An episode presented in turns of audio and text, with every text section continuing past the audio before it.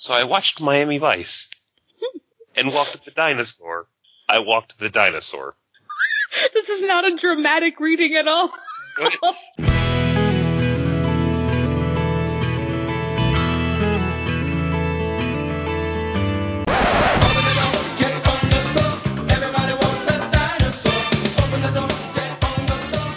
Boom, boom, acca lacka lacka boom.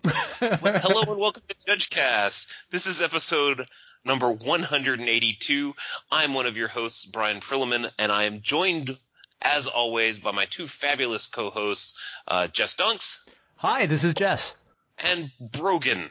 Hello, it's Brogan. I thought you were saying that Jess was both ho- hosts because He his last name is a plural. Uh, well, I also said just Brogan because you said that last episode that you wanted to be just Brogan. Did I say you that? didn't, you didn't like uh, the last name being in there. You did? Did she say that? I accept.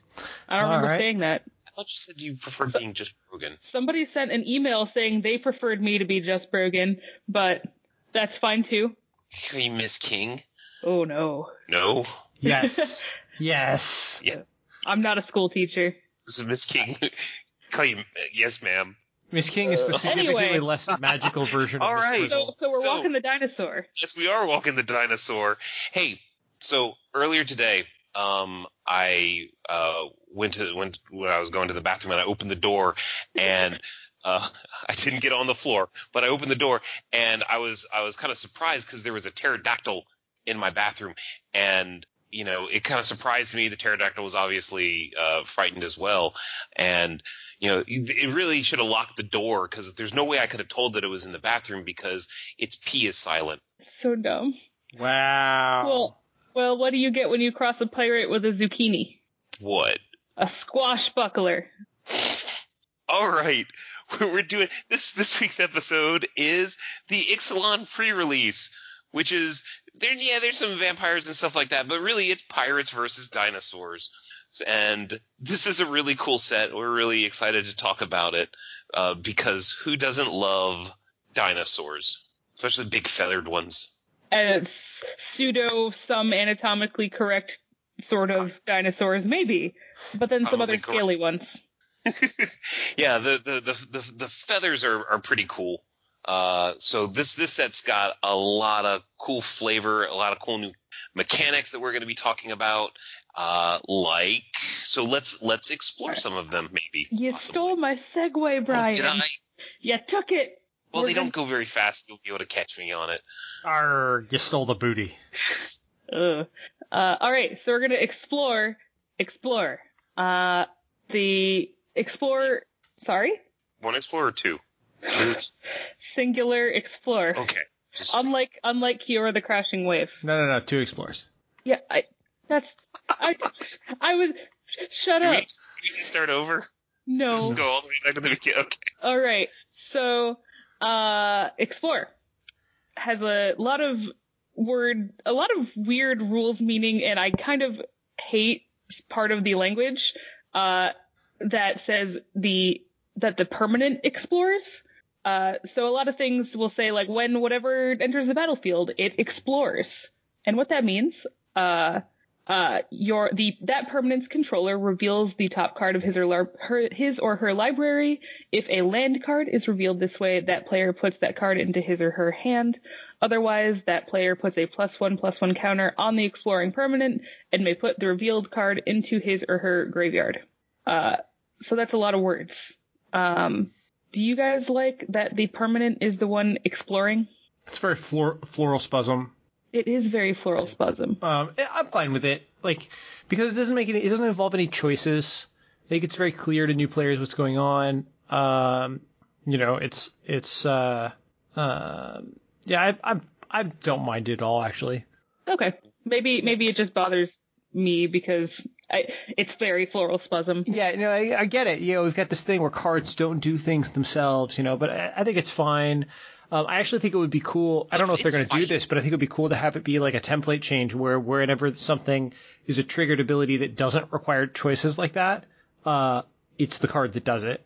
Uh, I think that would be Yeah. a neat template change. But uh, but I, I do think it's different than what we've seen before, which might just seem might be why it seems weird. Well, we've got we've got creatures that fight other creatures, so you know. yeah, Fair. Yeah, that's It explores. It explores. It fights. All right, you got me. It Um. Hmm. So no, that's not an actual word, but it pings. yeah, I Uh, need another word for that. Maybe I need a theosaurus. Huh? Wow. Okay. All right, so uh, a thing you can say you you can say the thing has explored after all of that is done, even if you weren't necessarily able to do all of those things. Um, if something, if the permanent changes zones before it can explore, uh, last known information is used to determine which object explored and who controlled it. So we have to explore who's doing the exploring. Did, did we talk about what exploring actually is? Like, did you say what it does? I did. Okay, cool. My bad. I must have missed it while I was making jokes. I did. I did say all the things about revealing cards and counters My and bad. putting stuff in your graveyard. Uh, it's all good. Uh, once you have some some notes, uh, once you have started exploring, you can't stop midway through. You can't look at see the revealed card and say, "Aha! I need to do this now." You have to wait until all of that is done. Um, if you cannot reveal a card for whatever reason, uh, like you don't have an empty li- like you have an empty library, uh, you'll just get a counter because you can't do the other part. Um, if the creature that triggered the exploring dies, you can still explore. You just can't put a counter on your creature because you don't have it anymore. But you still get to look at some cards. Yeah, love looking at cards. What else are we? What else? What are what are what are we gonna find due to our exploring? Well, I like looking at cards so much. I like looking at both sides of the cards. You know, Aha! and and when and so most of the times they have a normal magic back, but sometimes they have something different. Sometimes um, they have things you can see through your sleeves. Sometimes they have things you can see through your sleeves, and that's unfortunate. So hey, double face cards are making a comeback.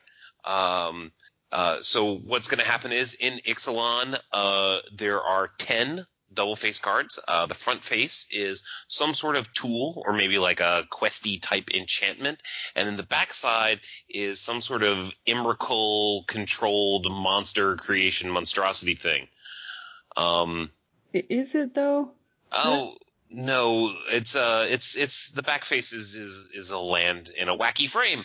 Now, something that's kind of cool about these wacky frames is I think someone asked on Maro's uh, Mark Rosewater's blog if the frame was what was going to be the frame for the uh, was it the masterpiece series or whatever the expeditions or whatever they they were called before they actually, before they before they axed them yeah. they decided to discontinue, and he said yes. So Aha. I, thought that, I thought that was kind of cool that they that they had that they were able to reuse that. Um, so the rules for double face cards are unchanged from um, the Last Shadows over Innistrad. Um, each so I give an example. So there's a card called Treasure Map. It's a it's a two mana artifact. It says one. Uh, it's one tap, scry one, or one tap to activate. And it says scry one. You put a counter on it, uh, and then if there are three or more of these counters, remove all the counters and transform treasure map. So you're gonna flip it over, and then you're gonna get three of these colorless treasure tokens. And then on the on the back, Treasure Cove is a land that you can tap for colorless, or you can tap and sacrifice one of the three treasures that you got with treasure map to draw a card. Um, or any other treasure you have. or any other treasure, you know, uh, unless you're greedy and you want to hold on to your treasures, like Gollum. Um, so each face uh, is going to have its own name, its own types, its own subtypes. So in the case of Treasure Map, it's an artifact, and it transforms into Treasure Cove, which is a land. Um, so anywhere but on the battlefield, you're only going to be looking at the front face. So the back face, you're going to pretend that that doesn't exist. Um, unless it's on the battlefield and transformed. Um, the converted mana cost of a double face card is the converted mana cost of face, even if it's it's backside up. So if anything is looking at the converted mana cost, so in this particular case, you are actually going to have a land treasure cove with a converted mana cost of two. So weird. Weird, right? Um, if a double face card is going to enter the battlefield somehow, uh, it's going to enter front face up, uh, unless the ability uh, instructs otherwise. We are going to have checklist cards. Um, I haven't seen anything that says like how frequent these things are going to be in packs, But what a checklist card is, it is a card with a normal magic back that has like the names of other cards in them in like little circles, and you can take that and you can fill in that circle.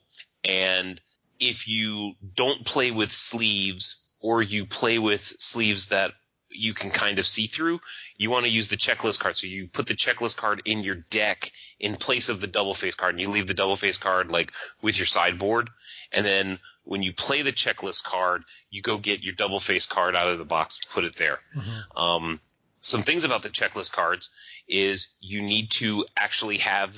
Uh, so if you were to play, uh, you need to have all the cards. So if I have uh, a single treasure map slash treasure cove, I cannot in my put in my deck four checklist cards for treasure map. You know, I have one. Mhm. All right. Um, then let's see here. If you if you use sleeves and you don't use checklist cards, make sure that your sleeves are opaque. You can't see through the back when the cards on the deck because that could be a problem. Mhm. Um, and then the last the last comment is uh, judges don't have check. We don't have checklist cards.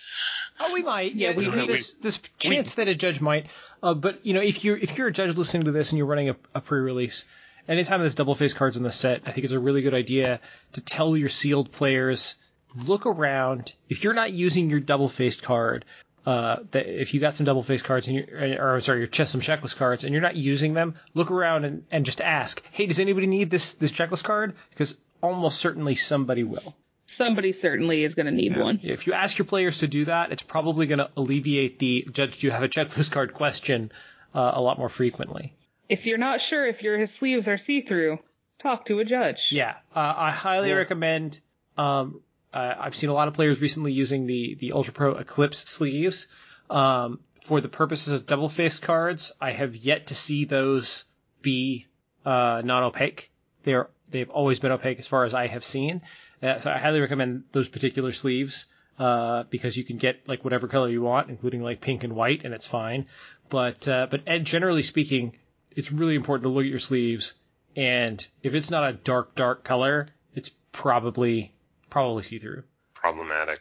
hmm Yeah, and a way to a way to tell, even if you look at it and you're like, ah, maybe I can't tell. If you just slide the card up and down in the sleeve, and you can see movement, uh, like lines move, because in these in these double face cards, they're lands. They have like a thing going across the middle that's uh, like a scroll type thing that goes across the middle that says land. Yeah. If you can move the card back and forth, and you see that thing moving, you're That's a pretty good indicator. yeah, that's not good also, also, you can see cards that are not double faced through those. So, for example, the little white dot on the back of a magic Like you card, see the can little see that through there.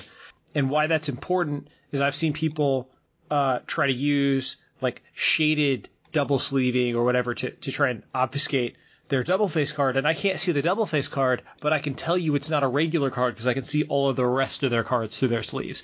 And that's that is equally marked. So watch out for that as well. It, it just it just makes me so mad when I see that kind of thing, uh, and and it, could- it could have been avoided. You, you might say I become enraged, um, Wow. which is which is uh, A plus. Thank you, thank you. Uh, so uh, uh, that's our next mechanic. In fact, is enrage, and um, I'm going to talk a little bit about that.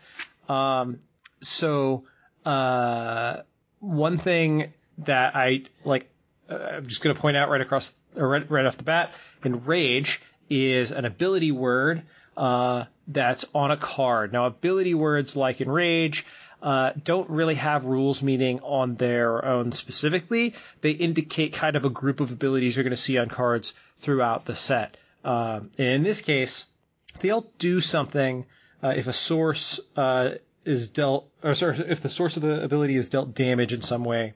I'm pretty sure they all uh, are off of having been dealt damage. Is that is that right, guys? Is there are there any that, that don't that I'm thinking of or missing? Yeah. It's all de- dam- whenever it's dealt damage. Okay, so this is actually just uh, totally rip off from from Hearthstone. Um, uh, Hear- Hear- Hearthstone has had a mechanic called Enrage since its inception, which which uh, is something that happens when a creature is dealt damage. So, uh, You gotta watch out for that angry chicken. yeah, yeah, good job, guys. Uh, anyway, um, a couple interesting things about Enrage in Magic. Um, that uh, if something is dealt uh, damage from multiple sources at one time. For example, uh, let's say something is double blocked and it, a bunch of stuff is dealt damage at once. Um, uh, it's only dealt damage once, so that triggered ability will only occur the one time. And the second thing is if, if something has enrage and it's dealt damage and it dies from that damage, uh, that triggered ability is still going to happen, uh, assuming that it that it can still happen. Now, what I mean by that, would- what I mean by that is put- like, uh, it's something that would put counters or, or I think it's what you were actually about to say, Brogan. Sorry. Yep, Um, that's exactly what I was gonna say. If something would put counters on some, uh, on that creature, uh, or have eff- basically anything that would have an effect on the creature that has the triggered ability can't happen, so it won't. But something that might deal damage to a creature or something along those lines uh, w- could still happen because it it's uh, it's not that creature that's dead. Yeah. Uh, I don't, I don't have a good segue into raid, but raid's back. Aw. We gotta keep all the bugs off of us, so we have raid. wow, I was Anyway. I was gonna make a joke about how it was like how it was invading a set with an old mechanic. Um, Okay, well, that's that's these, that was these better jo- than mine. I'm afraid of these bad jokes. All right. Uh, much much like uh, Enrage, uh, this is an ability word. Uh, raid does not have any inherent meaning on its own. It's just something that will go on cards that say if you attacked with a creature this turn, do some sort of cool thing. Uh, it only cares if you've attacked with a creature. It doesn't care how many things you attacked with or what you attacked. As long as you have attacked something with a creature, you're you're all good. Um, they will look at raid abilities will look at the entire turn. Uh, whatever thing is has raid doesn't have to be on the battlefield at the same time as as the attacking. As long as you have attacked, your your raid is successful by certain definitions of successful. All right. Uh, next up is uh, vehicles. Um, so vehicles are returning uh, from their introduce in uh, Kaladesh, uh, and the rules are pretty much the same. Uh, it's got a power and toughness printed in the corner, but it's not a creature unless you crew it. Um, vehicle is an artifact type, not a creature type. This is relevant for cards uh, that want you to choose a creature type. Um, you can't interrupt a crew, but you can respond to it. So what I mean by that is vehicles have so vehicles have the ability to say like crew one or crew two, and that means tap any number of creatures you control with total power, you know, two or more, three or more, whatever the crew value is, and then the vehicle will become an artifact creature. So when I announce that I'm going to crew and I tap my uh, tap my guys, you can't say like, okay, well I want to destroy one of those guys. Uh, or So you can't creatures tap it. so that you can't tap it. Yeah, you can't interrupt that. so are, Um, are we just gonna let from their introduce go? I'm sorry. I, I could have sworn you said from the, from their introduce in Kaladesh. I was just making fun of you for Oh. it. I'm sorry. Oh, okay. My bad. I'm sorry. Like, like, you I don't didn't hear it, so I can't I can't hold I can't hold Brian accountable to something I didn't hear. Okay. Sorry. Okay, You were saying. I Um, interrupted rudely. it's fine. Uh, you can tap. You should have. If you're gonna make fun of me, you should have done it a lot sooner. Yeah, well, I was. You kept talking. I was waiting for you to Or- take a breath, or and a you lot- didn't. It's like you're oh. on like super caffeine right You- now. I don't know You what's should going have. on. You should Have you met Brian? well, it's yeah. I got the timer here where you're like 15 minutes, 20 minutes. in, in, you know, you should have. You should have said something schooner. Um. Oh my god. Yes. Uh. That's Yes. my favorite one so far. Okay. Uh. You can. You can tap a a. Uh, you can crew with a creature that you just played, a summoning sick creature, um, an animated vehicle. However, if you play a, a a vehicle and then animate it, it can be summoning sick. So you can crew with a summoning sick creature, but you can't attack with a summoning sick vehicle that gets crewed. Right. Uh, you can. What's that? Unless it has haste. unless it has haste. You can tap more creatures than are needed. Uh, the crude creatures, while flavorfully they're riding on the, the boat, yelling and screaming, uh, they're not actually attached to the vehicle in any way. The dinosaurs are not actually riding in the ships. Which is a, which begs the question, if a dinosaur crews a ship and then the ship gets destroyed by something that destroys artifacts, what do you call that? Uh, a Tyrannosaurus Rex. Ha! goodness gracious. That's really funny. I love it. That's Okay. really good. Um, Yeah. Okay, uh, let's see here. And then uh, cop- if you somehow make a copy of an animated vehicle, you get an unanimated vehicle. Yay! Just like just like Copies. Creature Lands. Mhm. Just like Creature Lands. Uh, speaking of copies, um, Oh, we have we have a, a sweet new rules change that we need to talk about. Um, and Jason the J sets. yes, Jason the J sets, uh, Jason's new band. Jason the Mind Sculptors, um, which is a I think that would be a sweet name for a band. Um, so we have a rules change. It's actually uh, uh, it's really only one rules change, but it has a lot of implications. So the rules change is that uh, that the Planeswalker uniqueness rule is going away. Poof, it's gone. Doesn't exist anymore.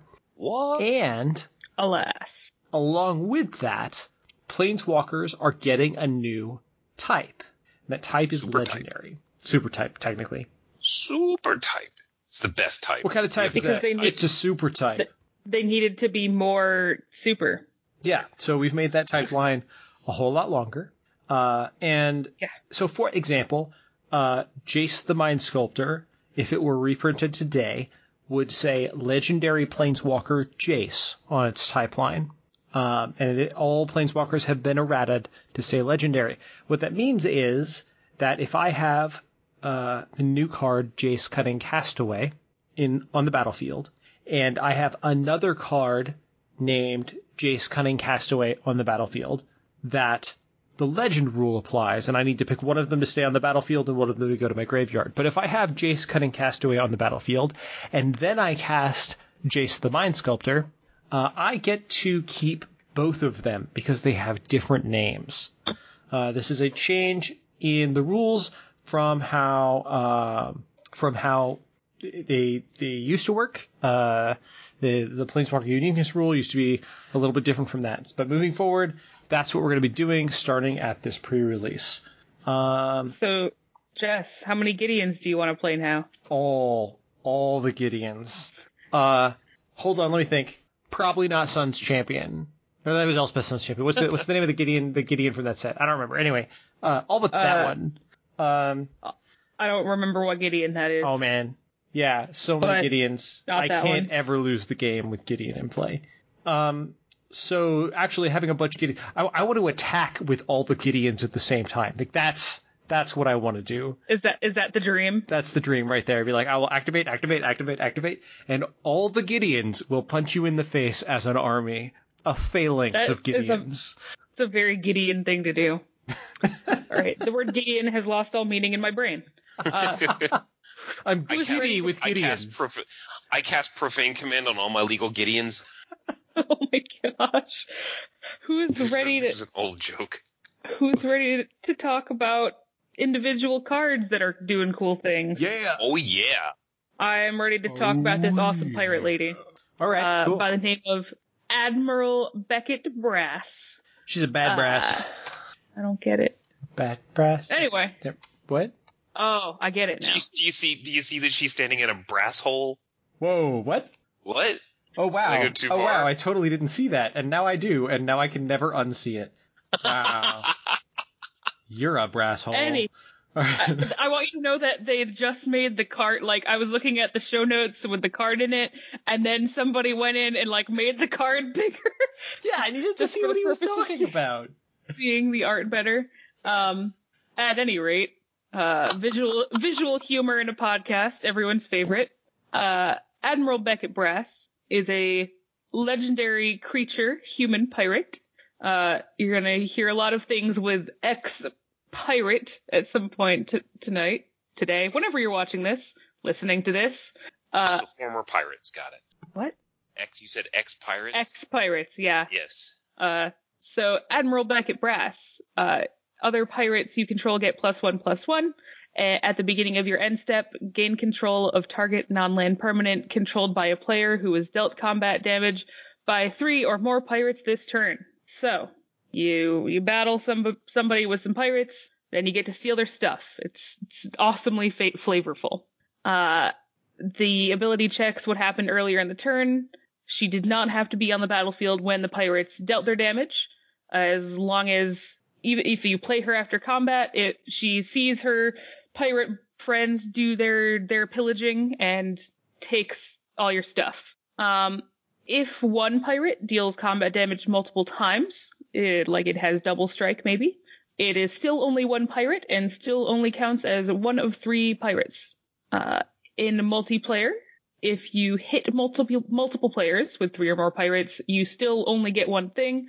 If I have a million pirates and I I want to attack all of my opponents and take all of their stuff, unfortunately I cannot do that. Uh, if we are playing two-headed giant, uh, as when we're attacking, uh, we get to choose which head is taking that damage. So we can correctly choose to damage whichever, basically only one of the opponents and not distribute our, our damage poorly and not get to steal your stuff. Um, a neat fact that uh, Jess pointed out that before the show was that this uh, this pirate lady is actually the artist's mom. So if you take a look at her, you that and look up that artist, that is uh, that is his mom, and I imagine he is super hyped to be able to put his mom on a magic card. Yeah, he was saying that on Twitter, and uh, I thought it was really really neat. Uh, I love that. He was hyped. He was like, I I I'm so excited that I finally get to put my mom on a magic card. I noticed he didn't tag his mom on Twitter. I imagine that means she doesn't have one. I just I just love the like that the fact that we're acknowledging that a mom character can be awesome and do awesome cool pirate things. Not just like like Mother of Runes, I'm here to protect you. Like my mom is here to pillage all your stuff. Yeah, yeah, that's actually kind of terrifying. Um, I love it. Speaking of pillaging, Brian, if you're talking, you're on mute. Oh, I am on mute. So the next card is Angrath's Marauders. It's five red red for an X pirate, where X is human. It's a human pirate. Um, it's 4 4. It says if a source would deal damage to a permanent or player, it deals double that damage to that permanent or player instead. Oh, these are always fun. Talk, yeah, so I wanted I wanted to talk about uh, so if an effect uh, so if you're going to shock a creature instead of doing two damage, you're going to do four damage. This is a replacement effect. It's not a trigger. What I want to talk about, I want to talk about how this interacts with trample. So let's say I have um, a four-four creature with trample, okay, and this uh, and Marauder Outer. Let's just say that the the Marauders gets trample, and I attack, and uh, I'm attacking Brogan, and Brogan decides to block with um, a two-two. Uh, maybe just you know just some random two-two, maybe like uh, a bear cub. I block Um, with Runeclaw Bear. block, she blocks with Bear Cub. This is my scenario. You're going to block with Bear Cub. Um, Oh my god, I think they're outnumbered. It's all Rune Claw Bears for days. it's Runeclaw Bears all the way down. Yes. All right, Okay. so so I block with a so, Runeclaw Bear. So okay. So normally, if there wasn't any blocking or anything like that, uh, my four-four trample with this with this ability, if a source would deal damage to a permanent player, they would take eight, right? But uh, Brogan blocked with with um, the the bear, so with uh, with the with the baby bear. So what's going to happen is my four-four creature, I'm actually going with trample. I would assign two to the bear and then two to Brogan, and that's what gets doubled. Okay, I can't assign one to the bear knowing that it's going to double to two, and then the remaining three doubling to six to Brogan. I have to assign lethal to the bear, which is two, and then it's going to get doubled to four. So I'm going to overkill the the bear. My bear gets super punched. Right, and uh, and then I'm going to do two, which gets doubled to four to to Brogan. Um, this is also something where if an effect asks you to divide damage, you're going to divide you're going to divide the damage and then you're going to double it. So if you get to do two points of damage divided amongst two targets, you're going to do one and one. They both double to two. Um, and then if somehow you have two of these marauders, uh, you're going to get four times uh, four times the punch and power because it'll double and then double again. And that's uh that's that's pretty cool. I also like the art on that card. It's, It's pretty, pretty sweet art. So All right. Um, our next card that we're going to talk about is Arcane Adaptation. Uh, this is actually uh, it's kind of a hidden rules change. We probably could have talked about this at, at the beginning of the episode, but um, Arcane Adaptation is pretty straightforward. It says as Arcane Adaptation enters the battlefield, choose a creature type. Creatures you control are the chosen type in addition to their other types. The same is true for creature spells you control and creature cards you own that aren't on the battlefield. Um, this is uh, this is not particularly a, a new effect. This seems pretty straightforward, but there's a small rules change to make this make more sense, and this rules change has some some reaching implications. Um, we haven't received the official rules update on this yet, uh, but uh, there was a big hubbub a little bit ago about Blood Moon changing. Well, this is the same rules change that's affecting this. Um, so it used to be that when something was entering the battlefield and there was a replacement effect that changed how that entered the battlefield, you would not look at any continuous effects that were on the battlefield that, that might change what it is while it's on the battlefield. That's no longer true. Now, you do look at those effects. So, for example, if I have Blood Moon that says all my non-basic lands, all non-basic lands are mountains, and I play a shock land that says this enters the battlefield tapped unless its controller pays two life. It used to be that even though it was a mountain on the battlefield, it would still enter the battlefield tapped unless I paid two life. This was very confusing. It was unintuitive for players. Now, instead, it's just a mountain. It doesn't come into play tapped. I don't have to pay two life. I don't even have the option of paying two life because that replacement effect uh, will look it forward and see that it doesn't exist when it's on the battlefield, so it won't apply. Now, where this comes into play with arcane adaptation is this really weird corner case with Metallic Mimic, where Metallic Mimic, if you choose zombie, and if you have arcane adaptation on the battlefield and it, you choose zombie, uh, for example, uh, then whenever you cast a, a, a creature spell that normally the, the, the, play a creature card that's not a zombie, well, it's a zombie because of arcane adaptation, and it's a zombie on the battlefield. But there's some weirdness with the way the rules used to work where it wouldn't get the plus one plus one counter from Metallic Mimic. That's no longer true. So this rules change makes it work the way you'd expect. That creature enters the battlefield with the plus one plus one counter. And I imagine that this card being printed is why they made that change now. It does tend to make sense. It's super like I, I like this change. It's it's intuitive once you understand it. yeah, yeah, no, it's it's it's very intuitive. It's just I think for new players, it's going to be extremely intuitive. I think for Mm-hmm. established judges, it's going to be relatively easy to a little- explain. But I, I- think for established players, competitive players, that's where we're going to have the hardest part because they're going to not Yep. understand. They maybe didn't understand quite the way it worked before, but they knew what the end result was. And then now they don't know why it's different. So well, think- it's always worked this way. Exactly, and that's I think going to be the the biggest problem that we experience. Uh, it's kind of Uh, a you know the the yeah I'm reaching I, I try I thought I was having a segue there and I, I didn't have one. Sorry. Uh, Wait, did you think you had a, a segue into into Bloodfast? yeah, but I didn't. It's the best meal of the day. Wait, anyway, Wow. Bloodfist. That's- Ew. Blood Bloodfist. Uh, yeah. So, uh, is it Arguel? Arguel's Bloodfast? Uh, I'm gonna call it that. I mean, it's it's talk like a pirate day, right? So it's Arguel. Arguel's Hey, Bloodfast. hey, before we get started, what's a what's a pirate's uh favorite letter of the alphabet? See, you'd think it would be R, but It's probably their I. true love is truly is truly the C. Aw. Oh. Did I did I just Oh. ruin your joke? Well, n- n- I would I would say that you enhanced it. Yay. Yay.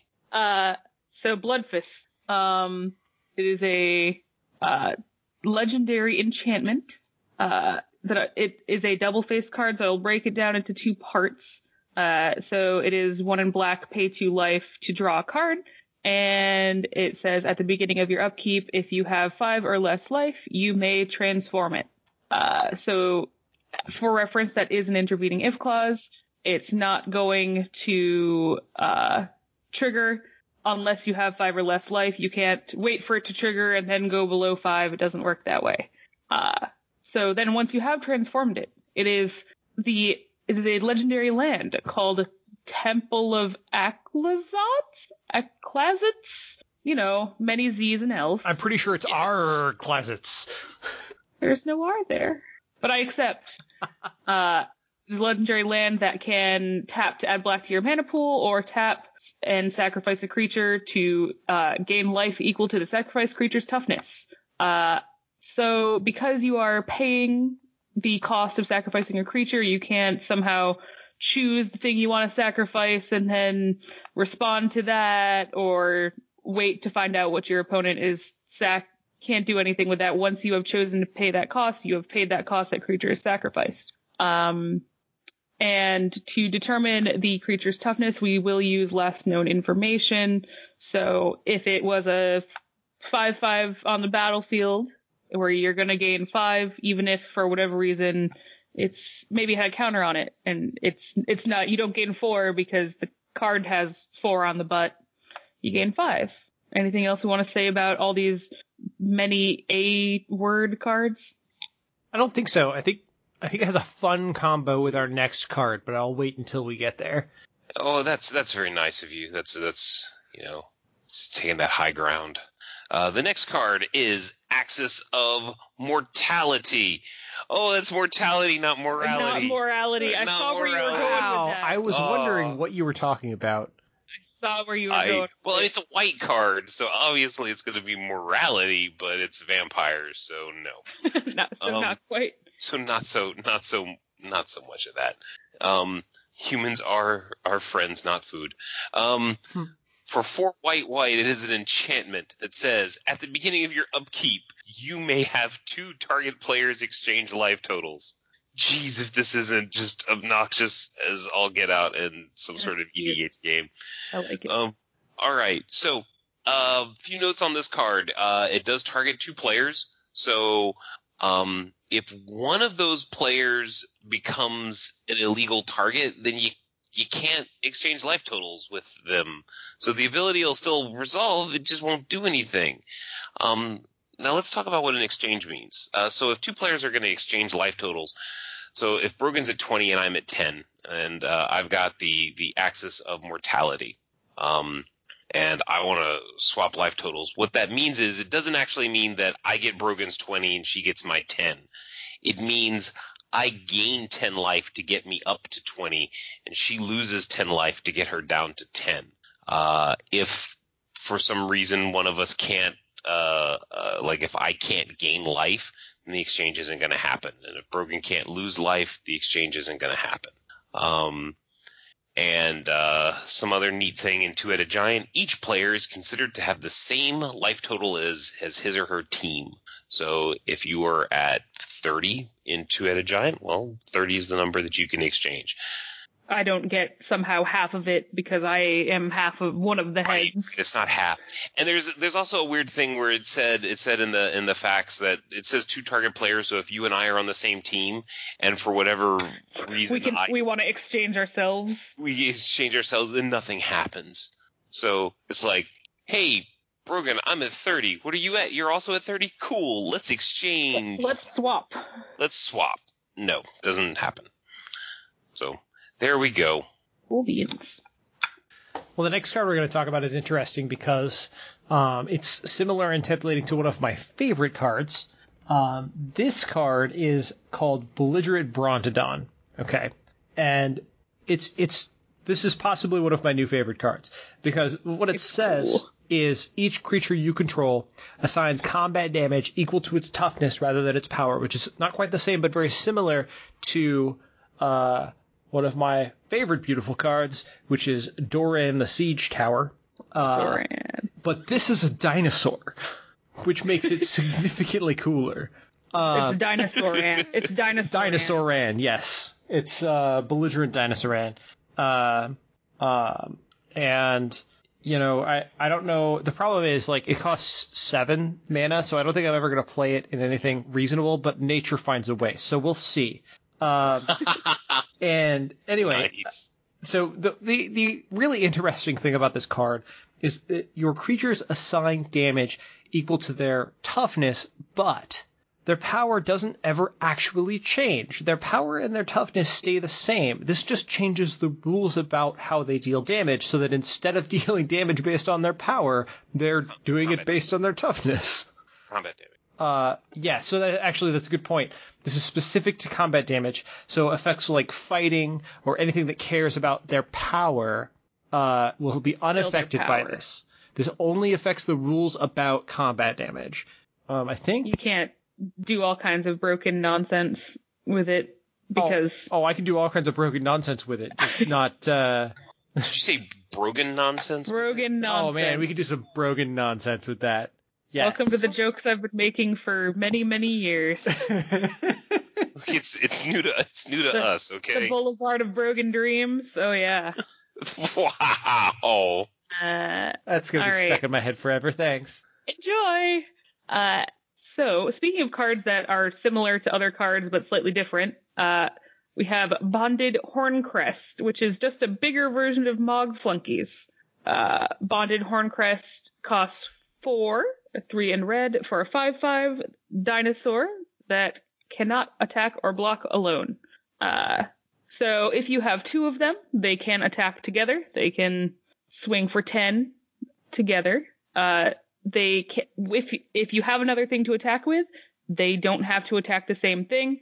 Uh, I can attack Jess and also one of Jess's ten Gideons, uh, and they can still attack. Um, once it has attacked or blocked, uh, it will still be attacking or blocking, even if the the friend it had to attack with is gone or is removed somehow. Uh, if uh, something, if you're, if an opponent has something that says opponent's creatures must attack if able, uh, I and I have another creature to attack with, they both have to attack, which is sad. Uh, Womp womp. If I am playing two-headed giant, I can choose, I can attack with this as well as a teammate's creature. Even though I am not attacking with two creatures, it is not attacking alone because my teammate is also attacking. Or So- my teammate's creature is also attacking. So does this uh, similarly force my teammate's creature to attack if I only have this and they have a creature? It's a good question. I, I'm pretty sure the answer is yes. Yes, it does. I, uh, I think so. Yeah, that's just a weird one that I'm making another player's creature attack. But yes, I think I think it is actually required. That's awkward. Yep. Alas. Oof. All right. The next card we're going to talk about is Deadeye Plunderers, uh, which is also uh, which is three blue, he- black. Is he holding a fish? Is that like? I'm gonna zoom in on this image. Hold on. Yeah, that's a fish with a holding a harpoon. That's a harpoon fish, fish Harpoon gun. fish. Also, that's I think that's a lady. I. Oh, can't sorry. You're right. You're right. I, I, I think you might be right. I could not tell from the distance because I think And the only the- and in indicator the is like the, the chin line. In the Uh, background, it's Lafayette from Hamilton. it's not So- Lafayette. It's it's Burr in the No, right. no, the other side. Oh, the okay, fair. Anyway, Yeah, sorry about that. Yeah, so Ham- she is holding a fish. Flavor text: Keep your friends close and your enemies within range of a fish. of your fish. Of your fish. Okay. So sorry. Deadeye Plunderers gets plus one plus one for each artifact you control, and has an ability two blue and a black. Uh, you can act, activate that to create a colorless treasure artifact token with tap, sacrifice this artifact, add one mana of any color to your mana pool. Now we actually haven't talked about, but there's a, a treasure theme in here. There's a lot of uh, abilities that that make uh, these treasure tokens uh, which are similar to the gold token that was around uh, a few sets ago. But what's interesting about this card, um, and there's another card that's similar to it, is so if you decide, to, let's say you have two treasures, uh, which are artifacts, or maybe a, a clue or something like that, and you attack with your your ex pirate, uh, your Deadeye Blunder uh, plunderers, Blunderer. Blun- blunderers. Deadeye Plunderers. Um, you can make a fish pun with that. But so you attack uh, Deadeye Plunderer would get the plus two plus two for the two artifacts. It'd be a five five, and the opponent blocks with a four four. Um, Deadeye Plunderers is going to have four damage marked on it. So if you decide in your post combat main phase to say use two of those treasures uh, to make mana to cast a spell, uh, Deadeye Plunderers is going to go back down to a, a 3-3, and it's going to have four damage marked on it. It's going to die.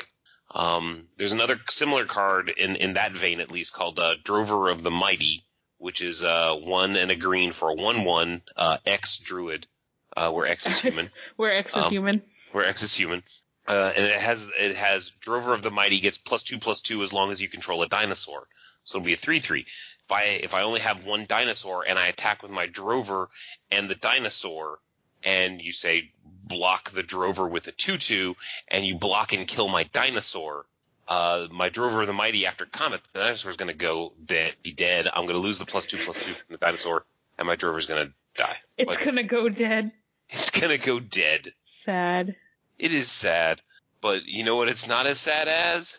Oh, that's a horrible segue. I can't segue at all with that. All Jess. right. that was ominous. What do we got now? Our next our next card is called Deep Root Warrior. I'm not sure why that's sad at all. Uh, Because I hadn't scrolled down to read what the next card was before I started the segue. you're supposed to know what you're segueing into before you segue. Segue. Segue It's so much better. It's just the blind segue. It's it's like playing uh it's like uh doing reveal on like Cards Against Humanity or something like that. You just set it up and you flip it over and hope it fits. Yikes. Wow. Uh, okay, so, So, this one's pretty Warrior, straightforward. right? It's, a, it's a two mana two two. It is a grizzly bear. Um, Deep Root Warrior is actually a Merfolk warrior. It's green. Weird. Uh, that's a thing in this set. White vampires, green Merfolk. Um, I like. and it's uh, it says whenever Deep Root Warrior becomes blocked, it gets plus one plus one until end of turn. So it's like half of Bushido. um, Fair and only for one. yeah, and only for one. So uh, whenever whenever this becomes blocked, it, it gets plus one plus one until end of turn. Um, if multiple creatures block this uh, Deep Root Warrior, uh, it is um, if a multiple creatures block this Deep Warrior, it is gonna be just uh, just get plus one plus one. It's not gonna get uh, multiples uh, just because you blocked with multiple creatures. It's Because it still only became blocked once. yeah, it's sad. Sad, sad, It's- sad. Uh, well, maybe one day it will grow up and be able to get bigger. All right, so growing. Why I get I get all the I get all the cards with the like weird unpronounceable names. Uh, growing rites of Itlimoc. Sure. Gesundheit. Gesundheit. Uh, another legendary enchantment. Uh, Just imagine you're a Klingon Or- saying it's Illumak. Itlimoc. It's a it's a cost two and green, a legendary enchantment. Uh, when it enters the battlefield, look at the top four cards of your library. You may reveal a creature card from among them and put it into your hand. Put the rest on the bottom of your library in any order. And also at the beginning of your end step, if you control four or more creatures, transform it. Uh, once again, that se- that second trigger is an intervening if you uh, can't somehow wait for the trigger, and then make a new creature while that's on the stack. You have to have four creatures for it to trigger. Uh, however, if you need to, if you have something that says sacrifice a creature in your end step, uh, at the at the beginning of your next end step, you can stack your triggers in a way such that this will trigger while you still have all you all the creatures you need. So be be careful about how you stack your triggers if you're concerned about that.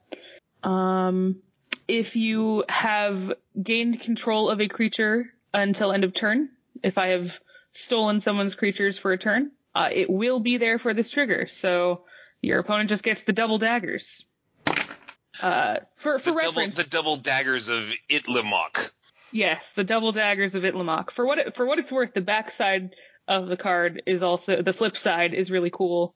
It's it love this. makes green mana, or it's Gaea's Cradle. It makes green mana one green mana for each creature you control, which is sweet. So I like that it it is the the benefit of Gaea's Cradle with also if you need it to just tap for green when you don't have any creatures, you can do that.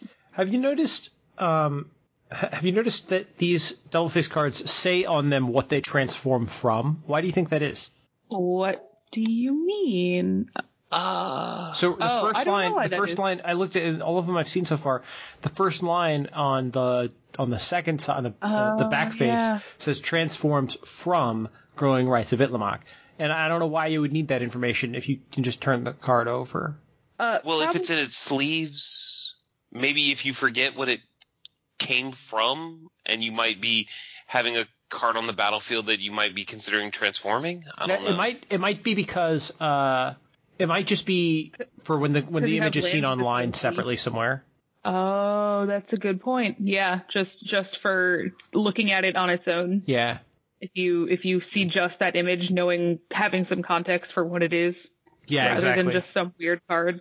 Hey, yeah, so that that card has the little the little icon in it. You know, I hadn't thought of this. Is that the land icon from Future Sight? yes, it is. Hmm. That's neat. Neat. Yeah, that's the the land type symbol from Future Sight, which also gets uh, used in uh, MTGO as well. When you're sorting your collection on MTGO, it uses the symbols from Future Sight.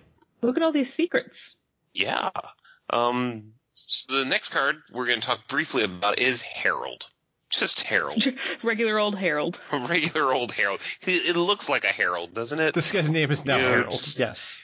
Right, it's Harold, and like he's got like red things, merfolk finny things going down like suspenders. So Her- Herald Secretman.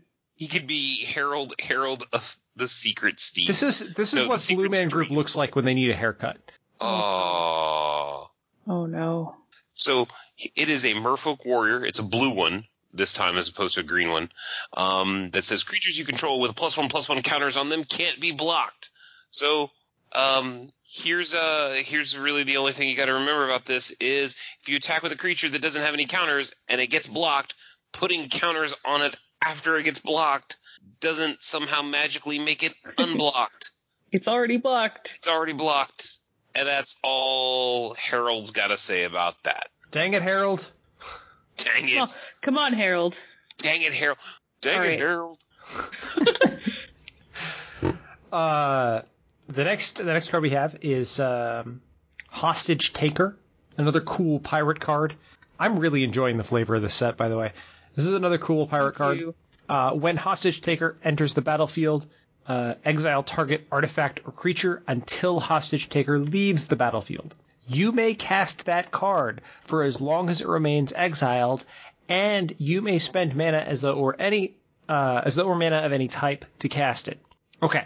One thing you may notice about this card right off the bat is that it does weird things if it targets itself. So, uh, it has errata already. It cannot target itself. I believe the errata says uh, exile another target artifact or creature until hostage I taker leaves the that's the battlefield. case. Uh, Yeah. Because otherwise, it does some some really crazy stuff. Um, Yeah, and it's a really bad plot to a movie, too, where someone takes themselves hostage. Take yourself as a hostage. Right. Yeah. Well, It's I mean like that's the Big just Lebowski. yeah. yeah. Oh, did I just spoil that movie? Yeah, I've never seen I'm sorry. it. That's okay. Spo- spo- spoilers. We have Uh, to put we have to put a, a spoilers at the f- top of the, the the beginning of the episode. If now. you were waiting all these years to see the Big Lebowski, we're sorry. Yeah. Sorry, Ruined it. guys. Dang it, Harold. Uh, All right, so Um, it can't target itself. Can't, can't target itself. Uh, uh, so, if hostage taker has its ability on the stack to to exile an artifact or creature, and it leaves the battlefield before that ability resolves, nothing gets exiled because the the duration has ended before it began. Um, uh, if there are any auras or anything like that on the target, uh, when it is exiled, those things go away. Uh, equipment will obviously be detached, but will stay on the battlefield. Uh, if you exile a token in this way, it ceases to exist. You cannot cast the token. Um, let's see here. What? what? You can't cast Can't a cast the token. Uh, I feel ripped off. Dang it, Harold. Dang it, Harold. Once the card is cast, uh, it's a new object independent of Hostage Taker's ability. So once you've cast that card, it's not going to come back to the battlefield when Hostage Taker leaves. It has been converted to the dark side. It is no longer going to come back. Um, there are a couple of other interesting, awkward things that happen here. Um, so if I Hostage Taker Westvale Abbey after it has transformed, uh, I can't play it because I can't cast a land. That's true. Uh, so, so it's it's and when it returns to the battlefield, it'll just just return as as, as the land side. Uh, but it is a way to get rid of it. Interestingly, For now. for for now, yes, for now. uh, I'm going to take it hostage and it will turn into a land, and there's got to be an interesting flavor thing there somewhere, but I just I just don't see it. Um, This is the cure for werewolves. uh, so yeah, so there's some some weird stuff that can happen there, but overall, I really like the flavor of this card quite a lot. Me too. Um, Seems good. I like the flavor of the next card too. It's got a nice uh, nice ring to it, kind of flows. You might say it's almost poetic. Yes, yes, I would. Uh, all right, so we I, since this may or may not be a relevant character going forward, how do we pronounce her name? Huatli? Huatli? Huatli. Is it Huatli? I think it might be We have Huatli and Harold hanging out together. Huatli and Harold. Uh, well, Oh, what's, what's the dinosaur's name? What's the dinosaur's name? A dinosaur ha- does the dinosaur have a name? Uh, I want. I kind of want to name it. All right, send us probably tell has- what we should name what we should what we should name Huatli Warrior Poet's dinosaur. I kind of think Spot would be a great name. Uh, all right, so uh, Huatli Warrior Poet is a planeswalker for three white red. Uh, starts with three has three starting loyalty. Uh, has a plus two ability that says you gain life equal to the greatest power among creatures you control. Uh, for reference, the greatest power is determined on resolution of that ability. Uh, and you can activate that even if you don't have any creatures. If you just want to plus two your planeswalker, you can do that. Uh, has a zero ability. Create a 3-3 green dinosaur creature token with trample. Note, she herself is not green. She makes green dinosaurs though. Uh, and her third ability is minus X. Uh, and she deals X damage divided as you choose among any number of target creatures. Uh, creatures dealt damage this way can't block this turn. Uh, so for that ability, you divide that damage as you activate it, and you, you have to assign at least one damage to each target. You can't say, I target all seven of your creatures, and I will only deal damage to these two. Each one that you choose to deal damage to has to be, you have to assign at least one damage. Uh, if at the time when it resolves, some of those targets are uh, illegal, uh, it will still do the damage you assigned to whatever is left as long as there are still legal targets. I think she looks cool. I think the card's cool. I think the card's expensive, but I think the card's cool. Five mana. Um, yeah, it doesn't it doesn't pass the protects itself test. Uh, except I mean it kind of does because it's a zero mana ability to make a three three, which seems great, but uh, like its plus ability doesn't really protect itself. Right. We'll we'll see. You know the thing is like. This feels like honestly, this feels like a green red planeswalker. I don't understand mechanically why this card is is white, Because you gain life. but green cards gain life all the time. Uh, As a secondary, yeah, you're right. Dang it, I got Harold. Nothing. dang it. Well, maybe she the the plus two ability kind of sort of protects itself because you're gaining life because you probably have a big creature already on the battlefield.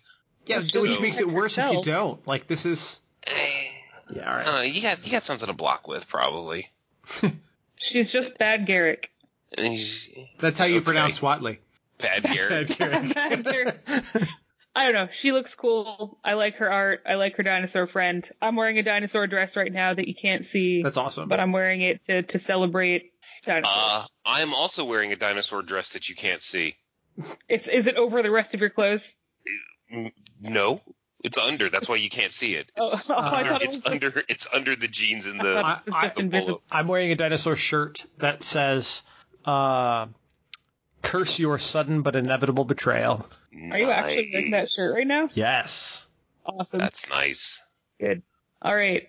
Speaking of speaking of sudden and inevitable betrayal, oh, uh, Imperial Lancer for one white. It's a one one that uh, has double strike as long as you control a dinosaur. This is a knight riding like a Triceratops's nightmare. Uh, this is Well, That's amazing. Hold on, Alexa. Alexa's going off telling me dinosaur facts now for some reason. Seriously? Yes, Alexa really wants you to know about dinosaurs. I know. I, I need to find out if she ordered. She accidentally ordered me something. Um, I, I've changed it so that she responds to the word computer, so that I feel like I'm in Star Trek. So apparently, I must have said something that sounds like that. Uh, okay. Awesome. So Imperial uh, Imperial Lancer uh, has double strike as long as you control a dinosaur. So um, when you attack, okay, there is going to be uh, and and you control a dinosaur. Uh, in, there's going to be a first strike combat damage step. An Imperial Lancer is going to do because it has double strike is going to do combat damage during that first strike damage step. Now, if somehow your dinosaur dies uh, during that first strike combat damage step, your Imperial Lancer is going to lose double strike. And when it comes time to normal or regular combat damage step, because it dealt damage during the first strike damage step and it does not have double strike, it will not deal damage uh, during the normal damage step. That makes sense. Mm-hmm. I keep just wanting All to say, "Dang it, Harold!" Like it seems so appropriate here. Right. It's it. oh, your dinosaur died during first strike combat damage. Said, dang it, Harold. I I what monster have we created here? It's so We have- appropriate. Okay. So many other heralds that we haven't done this for, but this that herald, that herald, Because he looks like a You just thought- herald. You just thought that herald was look like a- particularly Harold. he, he is. He's the the plutonic herald. It's more like blue tonic herald. Am I right? Oh, hey. Oh my gosh.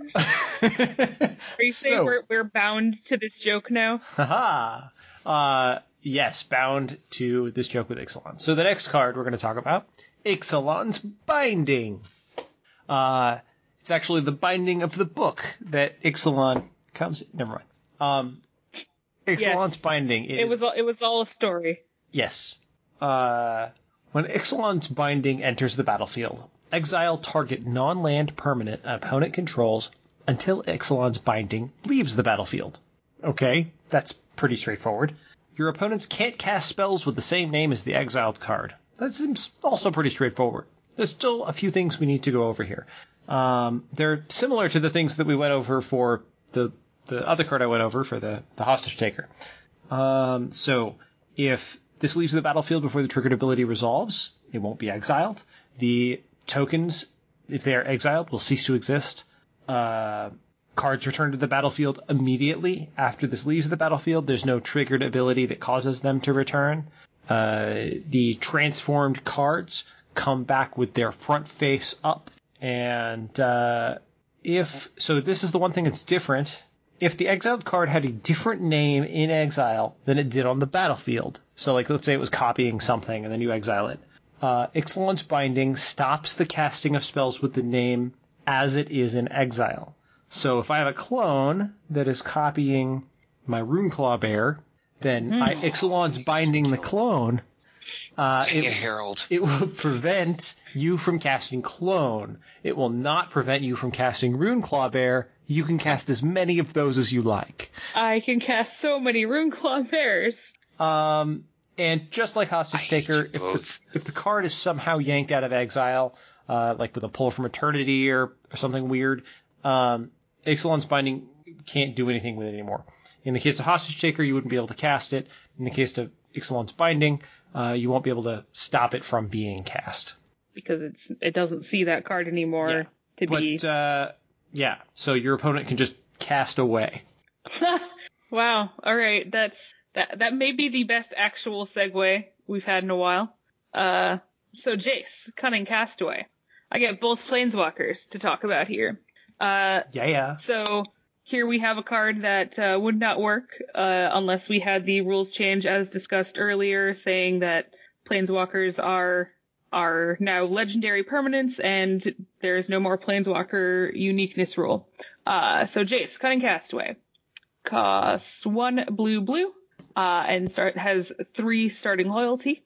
Uh, it has a plus one ability that says whenever one or more creatures you control deal combat damage to a player this turn, draw a card, then discard a card. Uh, has a minus two that says create a 2-2 blue illusion creature token with when this creature becomes the target of a spell, sacrifice it. And a minus five that says create two tokens that are copies of Jace Cunning Castaway, except they're not legendary. So, because previously they weren't legendary at all, and we only had Planeswalker uniqueness to go off of, we Jace would say hi to his new friends, and then they're then they would Highlander away. You know what's funny about this is this actually could have worked with the previous rule. Like we th- we could have made a card that worked correctly with the previous rule, but it would have been hilarious flavor wise because in order to make it work, it would have had to say they aren't Jaces. All right, they are not Jace Right. It's a copy, So just not but Jace. they're not Jaces. Planes, Planeswalker, not Jace. yeah, you know, planeswalker on Jace and not Jace. right. Um, thing one and thing two. So, uh, regarding interesting things about his abilities, his first ability regarding uh, combat damage and looting, uh, that can trigger multiple times if creatures have first strike, or you have multiple combats, or you're hitting multiple players, because you are de- dealing combat damage to a player on more than one occasion. So I can deal first strike damage, loot, then deal regular combat damage, then loot. Uh, so the sacrifice trigger for the illusions uh, that he makes will go on the stack above whatever targeted them, and that will resolve before the spell that targeted them.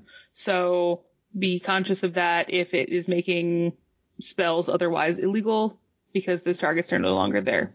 Um, the copies uh, that his third ability makes, the his Jace copies, will also have three loyalty. They're not just gonna pop in with no loyalty and sit around, uh, but they are not legendary. Uh, if something copies those tokens, they are that copy will also not be legendary. Man, this just goes absolutely nuts with doubling season. Jeez. Just One like million Jaces. So yeah, so so you would get four Jaces right away, each with six loyalty counters that you could pop immediately. No, you actually just get infinite creatures because each Yeah, you- you- because your first Jace can make two, and one of those can make a creature, and the other one can make two, and one of those can make a creature, and you just keep going and going and going. So you just get infinite tutus. Yes. You get infinite tutus. So you can ballet dance forever. Right, and even if they wrath the board, you just do it again. I like it. It's amazing. So thanks, weird half shirtless Jace. Okay, It's no, what's weird weird about it? What's weird about it is those lines. Okay, he's got these They're where lines. the lines were on his Yeah, jacket. they're exactly where the lines were on his coat. It makes me wonder if that's true for the rest of him. Ew. Moving on. Ew. Wait, his We're arm too. His good- arm's got it like the from the gauntlet. It's We're waving goodbye to Jace. you. Okay, so the next card is a Klingon. It's named Kapla, Warden of the Waves. Sure. It's actually it's actually a merfolk wizard named Coppola or Copala or It's Francis Ford Co- Coppola. Francis Ford Coppola, Warden of Warden of the Waves. Possibly Harold. Uh, for one possible. well, no, I don't think this is Harold. Uh, yeah, you're probably right. No, not blue this- enough to he's not as blue as Harold. All right. Uh, so so it's not one blue blue for a legendary creature. This one's legendary. Harold is not legendary. Harold is like like you could look at him and then look away, and you're not even sure that you actually looked at Harold. Like you, There's- you've already forgotten no what you look like. legendary Harold. Right. There's no there's no legendary Herald. Um, legend. This one this uh this Klingon though is a legendary Klingon uh Merfolk war- wizard uh, that says uh, spells your opponents cast that target a Merfolk you control cost two more to cast. Two generic. Uh, abilities that opponents activate that target a Merfolk you control cost two more to activate. So what if it costs two more? Um, so the way we determine cost of spells is um, you figure out, uh, you know, if you announce a value of X, you figure it out. You look at any additional costs, you add those. You look at anything that reduces costs, you subtract those um, to figure out how much it's going to be. So if you are casting something that has an alternate cost uh, that targets uh, Merfolk, um, and it requires you, you know, the alternate cost is like sacrifice a creature or something like that. You're gonna have to sacrifice a creature and pay two mana. Um, see here. Um, reminded for activated abilities. Activated abilities have a colon in them. Uh, that includes planeswalker abilities. Uh, you don't necessarily think of those being activated abilities, but they are. So that warrior poet uh, had an ability that could uh, do damage to things. Uh, that is an activated ability, and you would have to actually pay mana for a planeswalker ability. Um, copies of spells and abilities aren't going to have this tax. So if you cast a spell that targets, you have to pay the two more. Um, if you somehow copy that spell, you you don't have to pay an additional two. Uh, this doesn't interact with triggered abilities at all. Um, and if you have a spell or ability that targets multiple merfolk, uh, you don't get taxed the two additional mana for each target. It's just a flat. It's a flat tax. It's a, it's a flat, flat tax. tax. It's a it's a flat tax. How considerate. Yes. All right. So we've got uh, the next card here. Uh, I think it's one Brian. Do you want to talk about this card, or do you want me to take it? Uh, okay. I I'll talk about it because I I just want to say the word. Uh, the name of the card a lot of times. Um, so the next, the, this card, uh, it's called Lurking Chupacabra. Um, it is a, it is the first Chupacabra that has been in Magic. Unfortunately, it does not have type Chupacabra. It is type Beast Horror. Yeah, which is kind of unfortunate. Uh, so I actually looked up uh, descriptions on chupacabras, and there's multiple appearances of chupacabras. Like some chupacabras are giant lizards, but and some appear like dogs with a ridged spine and glowing eyes and like some sort of weird triangle pincer thing. So I think this is trying to be the second chupacabra, not the lizard chupacabra. Uh, chupacabra in Spanish is is literally uh, the word goat sucker, um, from chupar meaning to suck and cabra meaning goat.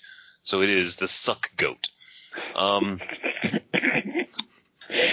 which is, so really, I don't even want to go over what the card does. I've just said what I wanted to say about the chupacabra. No, um, it's a it's a for three and a black. It's a two three beast horror that says whenever a creature you control explores, target creature. Uh, oh, sorry. Whenever a creature you control explores, target creature and opponent control gets minus two minus two until end of turn. What's important here is um, the act of exploring the trigger doesn't go on the stack until the creature finishes exploring, so you don't have to declare a target um, until until you're done exploring. Because the actual act of exploring is the is is what triggered a, it. Is after already after you've already done all the exploring parts. I know yeah. that sounds weird. I think right. what's important about that and, is is that if somebody looks at the card, they have not missed their trigger. Right. Right. The the other thing is um, even if the creature that let you explore. So you have a creature that when it enters the battlefield, explore, and in response to that trigger, uh, the opponent kills that creature. You're still going to explore. You're not going to have the option of putting the plus one plus one counter on the creature, but you're still exploring, which means the lurping, the lurping, the lurking suck, the lurking suck goat is still going to trigger when that explorer completes and target creature and opponent controls is going to get minus two, minus two until end of turn. I think it's a, a lurking goat suck. Like, not a suck goat. I mean, literally, um, it is a suck goat. it's like a sucker of goats. Saying, can we stop well, saying suck goat? I mean, it's a it's a goat sucker. Can I say that? But, can I say that every time I like activate or like trigger this ability? Like, I'm gonna explore, and that guy can suck a goat. Like, can uh can we uh stop saying suck goat? We got anything else we want to say about about the chupacabra? Dang it, Harold! About El, about El Chupacabra. El Chupacabra. No, would it be La Chupacabra? Probably, like, yeah. I don't know. Is that a is that a feminine noun? It ends. I mean, it ends in an A, but an A. Uh, okay. Well, again, somebody if you know, tell send us. Send us an email. Yes. So if chupacabra is masculine or feminine? Uh, I'm pretty sure it's El chupacabra. A, a quick that's Google search tells me that's a thing. All right, we gotta we gotta we gotta hustle through these last few cards because we're we're enjoying our puns. But we Way gotta, too much. All right, moving on then. So much. All right. Uh, so another card with many many words on it, and is also a double face card. Uh, it's like a pattern here. Um, uh, Primal Amulet. It is a four mana artifact that says instant and sorcery spells you cast cost one less to cast. Uh, it says whenever you cast an instant or sorcery spell, put a charge counter on Primal Amulet. Then if there are four or more charge counters on it, you may remove those counters and transform it. It then transforms into Primal Wellspring, that which is a land. it is not a legendary land for what it's worth. Uh, that you can tap to add one mana of any color to your mana pool. When that mana is spent to cast an instant, instant or sorcery spell, copy that spell and you may choose new targets for the copy. Um, so the the trigger uh, when you when you cast your final spell for Primal Amulet, uh, your trigger will resolve before that spell does. Um, if you're trying to do something tricksy where you use the mana from the flip side to cast the spell that you that it causes gives you your fourth counter. That doesn't work. You will have already needed to to do that by the time uh to pay the the mana by the time it would trigger and flip. Um if you somehow get a fourth counter on Primal Amulet uh through something that isn't the the trigger, uh, you're, it's not going to transform. You're still going to need to cast an instant or sorcery. Um, even though Primal Wellspring's mana only really cares about casting, copying instants or sorceries, you can still use it on anything. It doesn't say you can only use it to, to, uh, on instant or sorceries. Um, let's see what else we have on this friendo here. Uh, the trigger set up from uh from spending mana from Wellspring on instant or or sorceries will still trigger even if your Wellspring is no longer there when you spend the mana. So let's say you float it and somehow all, float your mana, somehow all your lands are destroyed, and then you spend that mana on a an instant, you still get to copy it even though your land isn't there anymore. Um, and as always with copies, uh, you are not casting the copy. It will still have the same number of targets, same modes, and any previous value of X that you've locked in, and you cannot choose to pay any additional or alternate costs.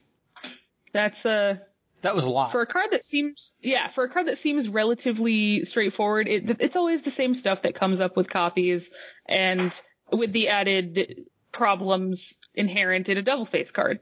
Yeah, it's you. You have uh, you've hit a bunch of complicated cards this this release notes episode. Yeah, I just I've just gotten the ones with the most words, Yay. but I didn't get to talk about the suck goat. So or or Now hold on, or, I thought we weren't supposed to say suck goat anymore. or Harold. You've you've ruined it. Ruined it. Ruined. Uh, yes, so the next card is Ruined Raider. Uh, for two and a two and a black. Uh, it is a three two orc pirate. Uh, looks like meat's back on the menu, boys. Uh, at the beginning, it has raid. At the beginning of your end step, if you attacked with a creature this turn, reveal the top card of your library and put that card into your hand. You lose life equal to that card's converted mana cost. Hey, that sounds like Bob. yeah, just but it's a bob Bob. that requires you to attack first and also costs more. Yeah, It's just bad Bob. Yeah, It is bad Bob. So so here's some here's some things here's some things that apply to bad Bob. Um, if uh, if you flip over a revealed card and that card has X in its uh, in its mana cost, you're going to treat that like zero. Um, if the revealed card doesn't have a mana cost, you're going to its CMC is zero. So if you flip over a land, eh.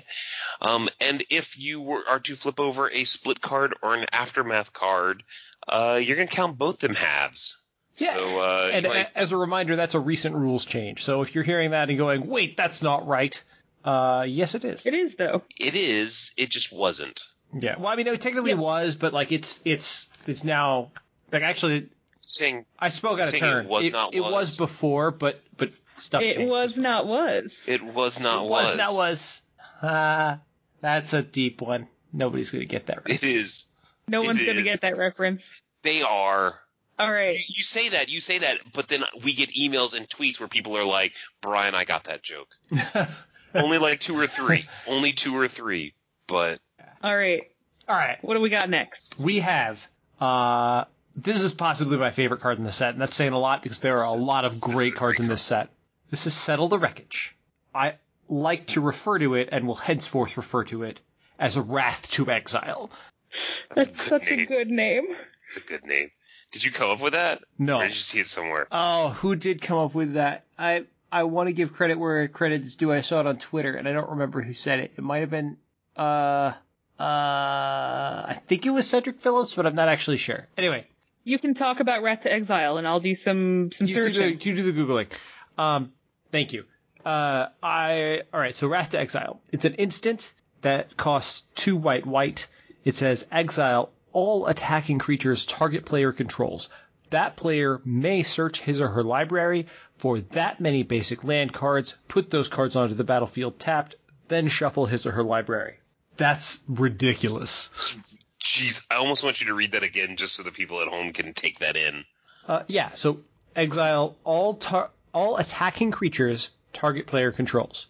Then they may search their library for that many land basic land cards, put them onto the battlefield tapped, then shuffle their library.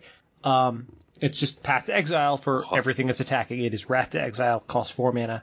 Wrath of God What? for for exiling. Now, um, so it targets the player, so it gets around head creatures with hexproof, gets around creatures with any kind of protection. It exiles, so it gets around creatures that are indestructible.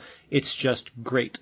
Um, the player can find fewer basic land cards if they want, even though the card says that many, because they can fail to find on the rest once they've gotten to a certain point. So if I play it and they, and you exile three cards, then uh, we can fail to find uh, on the last two if you only want to get one land for some reason. Uh, the number of lands equals the number of attacking creatures that were exiled, even if some of those were tokens, vehicles, animated lands, or things like commanders that went to the command zone. Those are still considered attacking creatures for the purposes of this card. Those were creatures that were attacking and were exiled. Um, let's see what else about this card. This, this card's insane. Yeah, this is this is uh this is gonna be great. Um, oh, interestingly, it does say target player. This means that you could target yourself with it. There's been a lot of conversation about this. I, I realize it's probably not going to be a real thing that that matters, but just so you know, uh, let's say you're stuck on four lands, you really need to ramp yourself up, and you attack in any point while your creatures are attacking, including the end of combat step or the combat damage step after damage has been dealt, you can cast Settle the Wreckage, targeting yourself, yourself, sorry, and you can Wrath to Exile yourself and get a bunch more land. So maybe there's some weird white Scapeshift deck out there, I don't know, but uh, this is a very exciting card for me because it makes me want to do unexpected stuff with it. So I return actually- with no useful information from the Twitter. What? Lots of lots of people have been calling it that, uh, but somebody did suggest the idea of uh, Path of God, which I also like. Path of God is good too. Yeah, I like I like Path of God. Uh, but yeah, there were there there were enough people saying it that I cannot. Uh, I don't I don't feel comfortable giving any one person the uh, the the credit for it. Fair. Dang it, Harold. Yeah, we'll, we'll blame Harold. Let's see here. You could actually target your opponent while you're attacking. I know that's dumb. That's one of those, like, you can do it type judge questions. Can do it. You're you're allowed. Yeah. There's nothing stopping you other than just common sense. All right, so the Uh, earliest reference to Wrath to Exile I could find is on August 29th, which I think was the day it was spoiled. Somebody named Josh Lee Kwai tweeted, Wrath to Exile seems good. Another reason to avoid the combat step. So I'm going to give him credit, even if it's not correct. Well, the the first person I saw was somebody named Josh Miller on April 20 on August 28th. Dang it. Okay. Dang it, Harold. You, so you understand now. Yeah. Um. Uh. All right. Anything else we want to say about Wrath to Exile? No, it's just another exciting card. I love this set. Awesome. Uh, I think it's all a ruse, uh, which is weird because that's something I actually say. Um, uh, but uh, so Siren's Ruse is a an instant for one in blue uh, that says exile target creature you control, then return that card to the battlefield under its owner's control. If a pirate was exiled this way, draw a card.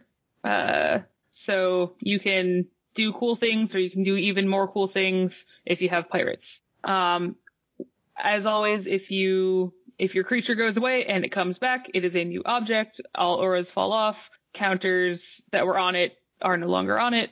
Um, any spells that targeted the creature that was the previous object uh, don't target it anymore because it's a new object. Uh, if this is targeting a token and the token is exiled this way, uh, that token is gone. I know that we talked about the phasing changes recently about something about equipment attached to things that are phased. It's this this still works the way it worked previously. Nothing nothing has changed in that regard. Cool. Uh, okay, so the next card is Sunbird's Invocation. Uh, and I'm just now realizing that is an enchantment and not a creature. Yep. Uh, it is because it looks like a creature. For five and a red, it is an enchantment that says whenever you cast a spell from your library, reveal the top X cards of your library, where X is that spell's converted mana cost. You may cast a card revealed this way with converted mana cost X or less without paying its mana cost. Jeez, it says mana cost a lot of times on this card. um, uh, or less without paying its mana cost. Put the rest on the bottom of the library in any order. All right, or, sorry, in, in a random order. in, in a random order. And so you see how this this Um, is this this is like it's an owl and it's flying around and it's all on fire like a phoenix, but it's not. There's like ash and smoke everywhere. No It's- Phoenix. It's an owl of devastation. I didn't come up with that, but but I like it. No, No, I didn't come up with that. It, Harold. Yeah, that was Dang that it, was the, the the Star City Games parody mat for the la- for for Hour of Devastation was Owl of Devastation. This reminded me of that, but I I think it's I do think I do think an altar uh, where this owl is is is just quizzically say Mrs. Jonathan Brisby would be great. No, I didn't get get it. it. Se- Secret of Secret of NIMH. Nope. Nope. No.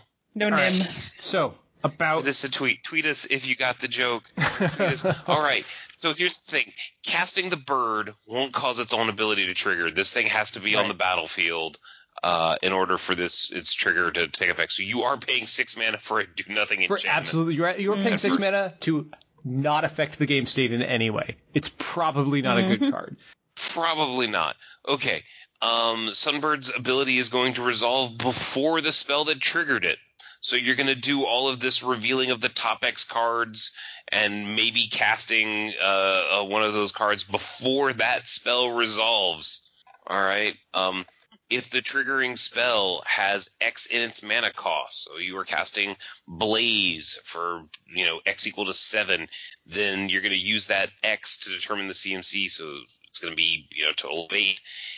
Um, then you're going to start revealing cards. Um, the card that you choose to cast, if it has X in its mana cost, well, that's going to be zero because you're paying, you know, without the mana cost. You can't just say, oh, well, X is going to be infinity and I don't have to pay any mana for it, so blaze at 420, you know.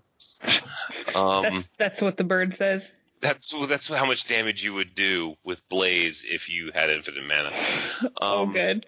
Yes. Uh, so casting the revealed card, uh, choosing and casting the revealed cards happens as the part as part of the resolution of this triggered ability. So it's going to go on the stack above the original spell you cast. So you're going to cast your spell. You're going to do all these the, this reveal this revealing, and then you're going to pick the card to cast, and you're going to cast it, and you're going to resolve that card before you even get to your original spell. Um, and then when you're casting that spell, uh, uh, from the triggered ability. You can't pay any alternate costs, but you can pay additional costs. Okay, so uh, and that's all I gotta say. That's all I gotta say about that. A Hey, Jess, you're up. Hey, okay, so our next card is uh Tocatli Honor Guard. Tocatli? Tocatli? I don't like know. Totally? I don't know. Okay, Tokitly. Hotly. dude. Um, N- Yes. Now, you- now you understand my pain. yes. Yes, Tocatli Honor Guard understands. Pepperidge Farm remembers. Read the flavor text. I have to say that what other that other word. Pachitupa? Okay. Pachtupa. All right. Okay, What so does what does this friendo do? uh, creatures entering the battlefield don't cause abilities to trigger. Pretty straightforward. A uh, couple things about this. Uh, there's a difference between triggered abilities and replacement effects. So things that say this enters the battlefield with an additional plus one plus one counter, for example, will still enter the battlefield with an additional, plus one plus one counter because that replaces how they enter the battlefield. Something that said when this enters the battlefield, put a plus one plus one counter on it is a triggered ability that won't trigger because the honor guard prevents it. Uh, So it stops a creature's own enters the battlefield triggers. It also stops enters the battlefield triggers that just happen when a creature comes into play that aren't on them. So if something said, whenever another creature enters the battlefield, deal one damage to target creature or player, that would not trigger when a creature enters the battlefield, including when the honor guard enters the battlefield.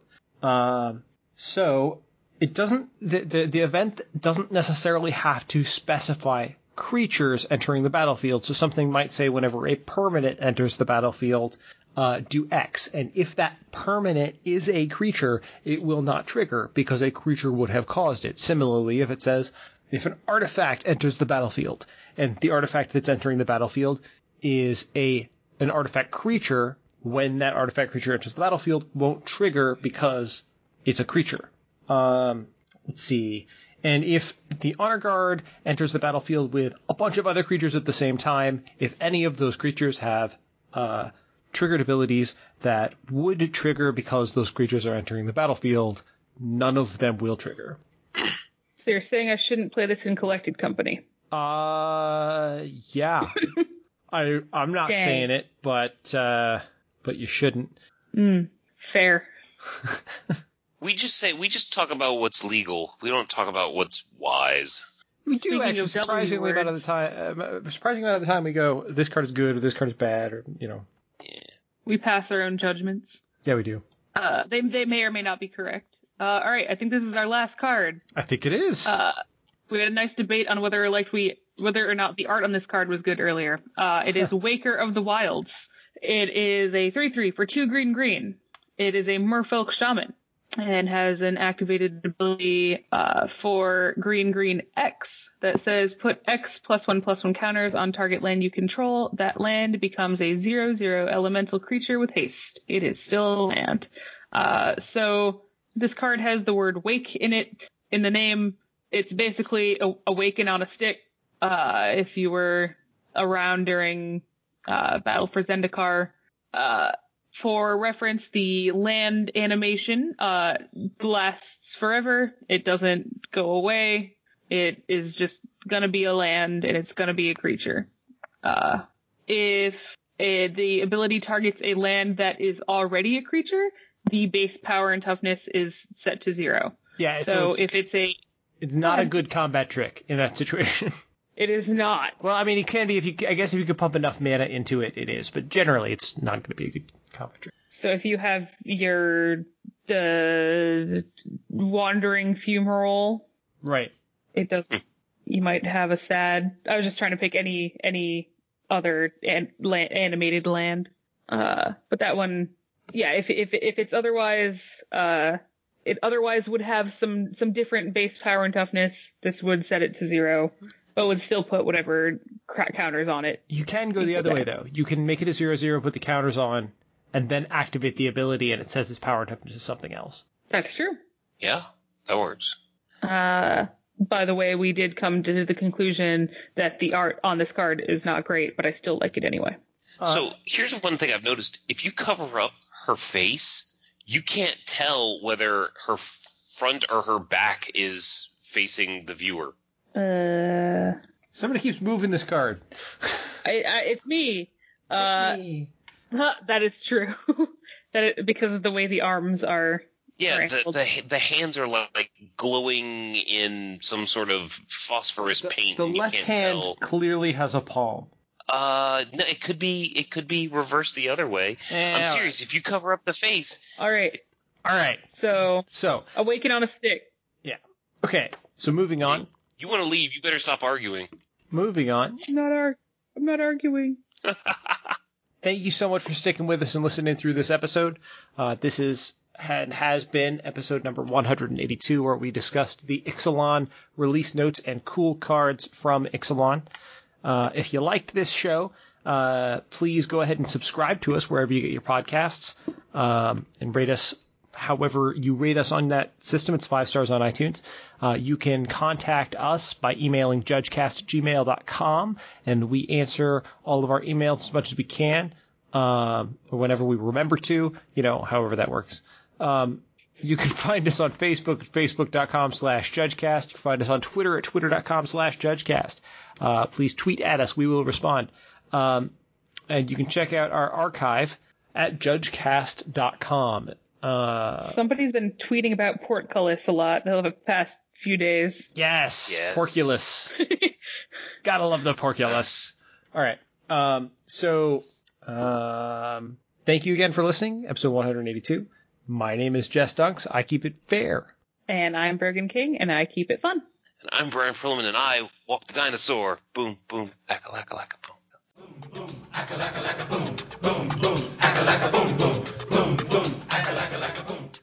Hello and welcome to JudgeCast. I'm one of your hosts, Bryan Prillaman, uh, and I am joined. Ah, shit, I screwed up. That's Hello. okay. Yeah. Hello. Hey, Brian, you should try again. JudgeCast. No. No. I I can't believe you've done this. All right, I'm done. Sorry.